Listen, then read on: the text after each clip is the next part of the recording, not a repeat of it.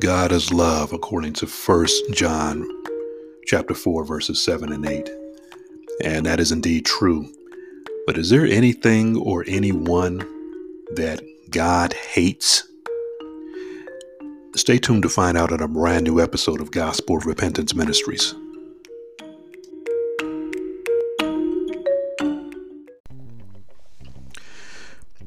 Hey, what's going on, people? What's going on, scholars?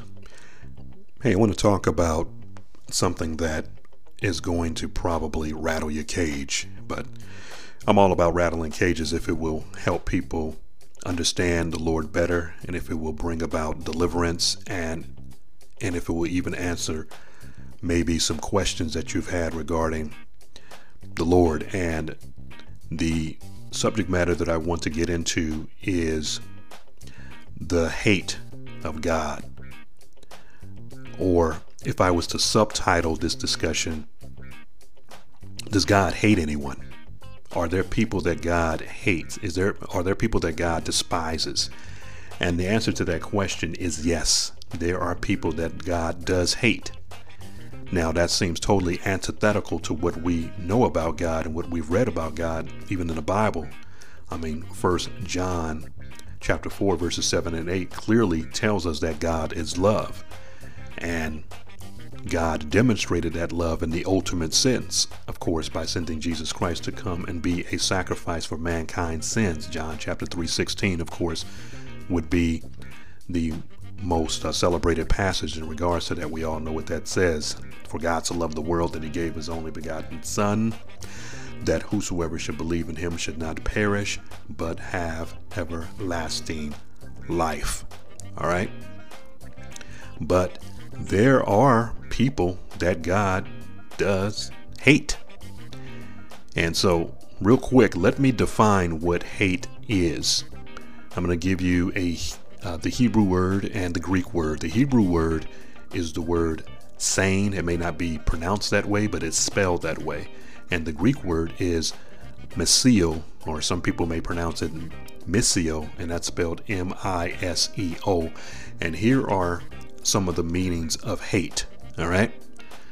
It means hostility. It also means intense, unjustifiable malice towards someone or something. It can mean simple disregard. It also means to abhor or despise. And a milder meaning would be to prefer one thing or person over another. So, Moving forward, let me read you some passages of scripture that talk about God's hate. Leviticus chapter 20, verse 23 says this It says, Moreover, you shall not follow the customs of the nations which I shall drive out before you, for they did all these things, and therefore I have abhorred them. Psalm 5, verses 5 and 6, David says, The, the boastful shall not stand in your sight. You hate all the workers of iniquity. You shall destroy those who speak falsehood. The Lord abhors the bloodthirsty and deceitful man. Psalm 11, verse 5 The Lord tests the righteous, but the wicked and the one who loves violence his soul hates. Psalm 139, verses 21 and 22. David speaking, he says, Do I not hate them, O Lord, that hate you? And do I not loathe those who rise up against you? I hate them with perfect hatred. I count them my enemies. Proverbs 6, verses 16 to 19. These things, or these six things the Lord hates, yes, seven are an abomination to him haughty eyes, a lying tongue, hands that shed innocent blood, a heart that devises wicked plans, feet that are swift in running to evil, a false witness that speaks lies, and the one who sows discord among brothers. Hosea chapter 9, verse 15 all their evil is at Gilgal. I came to hate them there. Because of the wickedness of their deeds, I will drive them out of my house. I will love them no more. All their princes are rebels. And then in Revelation chapter 6, let's try that again. Revelation chapter 2, verses 6 and 15. Jesus said he hated the deeds of this apostate group called the Nicolaitans. All right. So it's clear from the Word of God that God not only hates the deeds of wicked people, he hates wicked people. All right. Now that totally seems contradictory to what Jesus commands us to do in Matthew chapter 5 verse 44, doesn't it? Where he says we're to love our enemies and we're to do do good to them and pray for them that persecute us and, and treat us wrongly. Now, how do we how do we square that? How do we make sense out of this where I just read you these Old Testament passages and one New Testament passage where we're talking about God's hate. And Jesus in the New Testament in Matthew chapter 5 verse 44 during his um, sermon on the mountain uh, speech or, or gospel presentation is commanding us to love our enemies. How do we square that? Because that seems like God is being speaking with a forked tongue that he's contradicting himself. He's saying one thing that, hey, I hate these people. And then on the other hand, God in the flesh, the Lord Jesus Christ saying, love your enemies. So we need to be able to make sense out of this. And what I've been able to discover is that when the Spirit of God is revealing to the writer of Scripture the hatred that is being talked about is God's hatred toward individuals, you know, sinners, wicked people. Whereas Jesus is talking about those that hate us as human beings, we don't return evil for evil. You follow what I'm saying? Because also you have to remember God is the avenger against evil. We are not supposed to get our own revenge. Remember, Deuteronomy chapter 32, verse 35 says, Vengeance is mine, says the Lord. I will repay. In other words, vengeance can't be Dale's. Dale will repay because what you are doing if you take your own revenge is that you're taking the place that God has reserved for himself. He wants to be able to avenge his anger on his enemies. We cannot take the place of God and take revenge for ourselves because now we're playing God. You follow what I'm saying? We're taking that which God has reserved strictly for himself, and that's to avenge his enemies. And by avenging his enemies, he will punish those who attack him personally, and he will punish those who attack those who belong to him. In other words, his children, those who are in the kingdom of God. When the enemy attacks us, it's a personal attack upon God himself. Remember what happened when Paul, or at that time Saul, was on the Damascus Road and he had received orders from the religious establish- establishment to hunt down Christians, persecute them, throw them in prison, and put them to death. He was on his way to do that, and he was literally knocked off his high horse and blinded by the Lord Jesus Christ, who was already in glory in heaven. And he said, Saul, Saul, why are you persecuting me? You, you can find this account in, in Acts chapter 9. And then Saul says, You know, who are you, Lord? He says, I'm Jesus Christ of Nazareth, whom you're persecuting. And so an attack on God's people is a personal attack upon the Lord Himself because we are part of His body. We are connected because we're in Him. You follow what I'm saying? So that's why we can have the, there's a distinction between Jesus commanding us to love our enemies and at the same time God hating those who are wicked because those that commit sin ultimately committed against the Lord. It is a slap in his face. It is it is blaspheming to to do things that are anti-God or, or, or to do things that are wicked and are sinful. You follow what I'm saying? So that's why God hates those type of people. Now understand this. Please hear me clearly when I say this. God's hate is perfect. God's hate is a virtue. And God is the only being in the universe that can love perfectly and hate perfectly.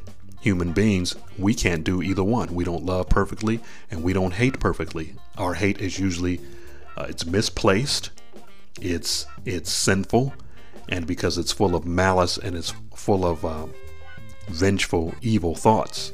Because that's how our, that's how how our mind works. However, God is sinless and perfect in every way, so everything that He does comes from perfection because he's perfect. He can't he's incapable of doing anything that is evil or wrong. So it's important that we understand that distinction. And here's another thing I want to bring out in regards to the whole thing about the hate of God or does God hate anyone? We often say that that God hates the sin, but he loves the sinner, or that God loves the sinner, but he hates the sin. And my question to you is can God hate sin without hating the sinner? And the question I was I would say the answer to that question is yes and no. Here's the thing that's important that we understand. In order for God to hate the sin and love the sinner, the sin that the sinner commits has to be exposed. The sin that the sinner commits has to be punished. And in order for God to punish the sin, he has to punish the sinner who committed the sin. I know that sounds like double talk, but I, I hope you get it. You may have to reel this tape back a couple of times to make sure you understand how I said that. All right? So, God, in order for God to punish the sin, he has to punish the sinner who commits the sin sin is not punished without punishing the person who's the offender. All right. So that is how God loves the sinner and hates the sin. He exposes the sin that the sinner commits. All right. Because if God sweeps the sin under the rug, then actually he's doing the opposite. He's loving the sin and hating the sinner. And that's primarily what we do as human beings when a person gets caught up in sinful behavior, we don't want to confront the sin. We we we'll we'll just say we love the sinner, but we won't deal with the sin. And that's not loving the sinner at all. That's actually hating the sinner and loving the sin. And that's backwards. All right?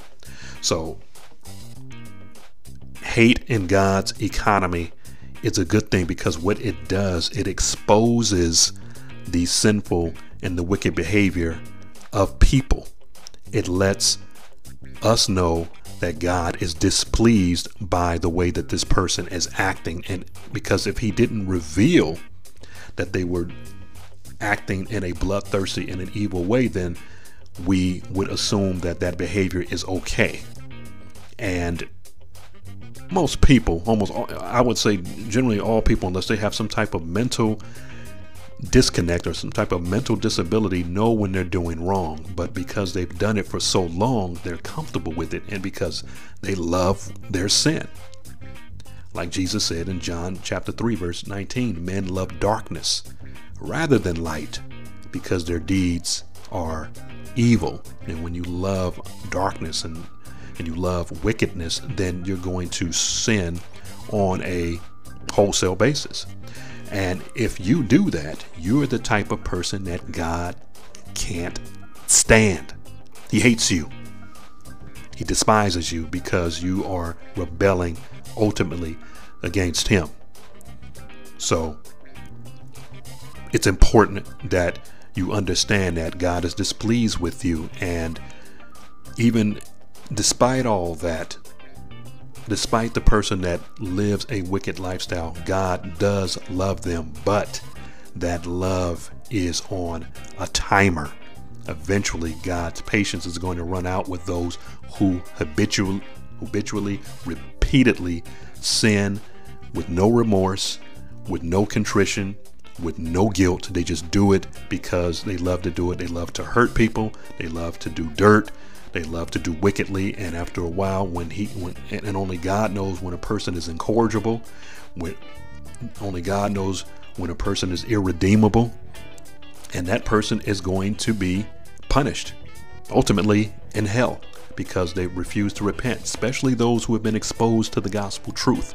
You've been exposed, whether it's one time or whether it's been a thousand times, you are without excuse because God has loved you enough in your lifetime to warn you of your sinfulness, of your wicked behavior, and you've refused to comply with Him. You've refused to, you refuse the truth, and so God has to punish you.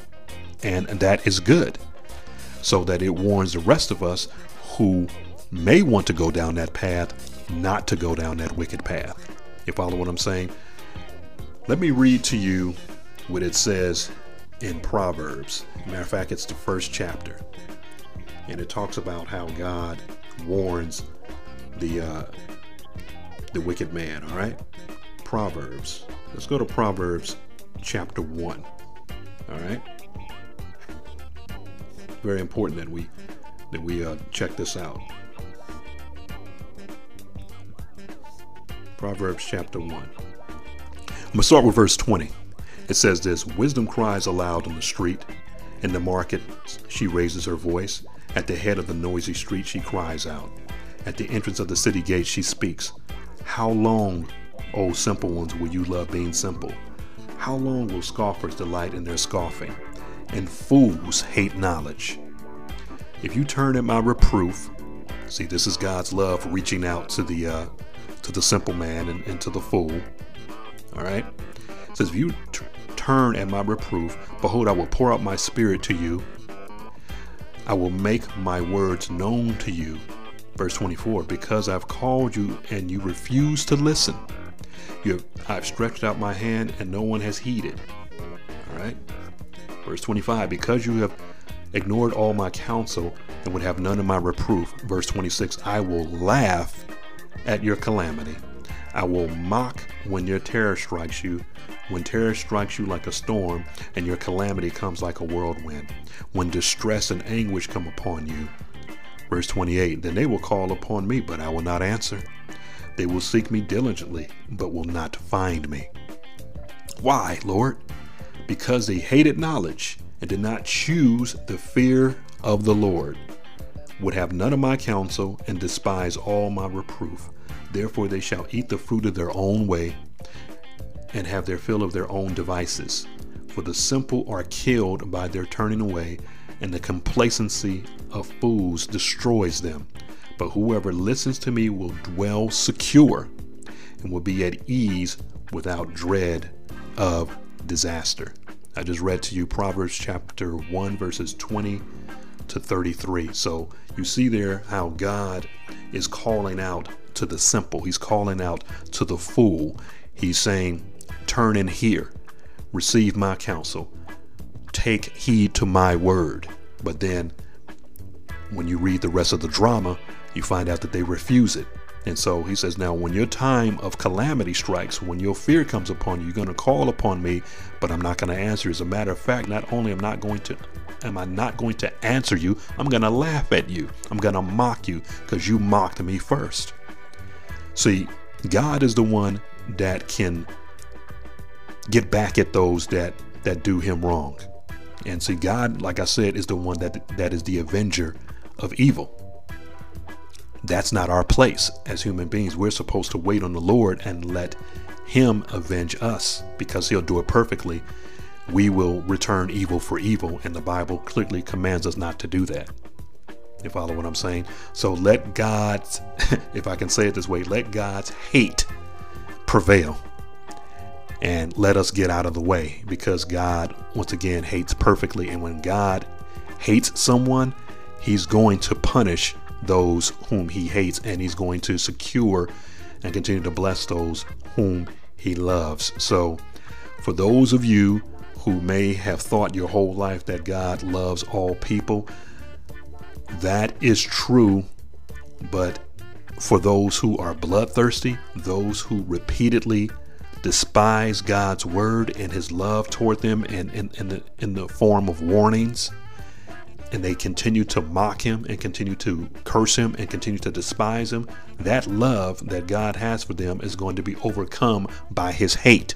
And when he goes into hate mode against his enemies, then all is lost. But for those of us who are righteous, God will never hate us, never despise us because He has washed away our sins with His precious blood and we are in His family. He will chastise us for our sinful behavior when we get out of line because a loving Father always does that, according to Hebrews chapter 12, verses 5 to 11. But He will never hate us. I mean, but for those whom He has warned and those who refuse to repent and come to Him and receive His counsel, God will eventually hate those individuals because they hate Him. And so they think that their hate is powerful, God's hate is all powerful. And when He executes His judgment against those whom He hates, it will be final. All right? Brother Dale, Gospel of Repentance Ministries, God bless you. Till next time.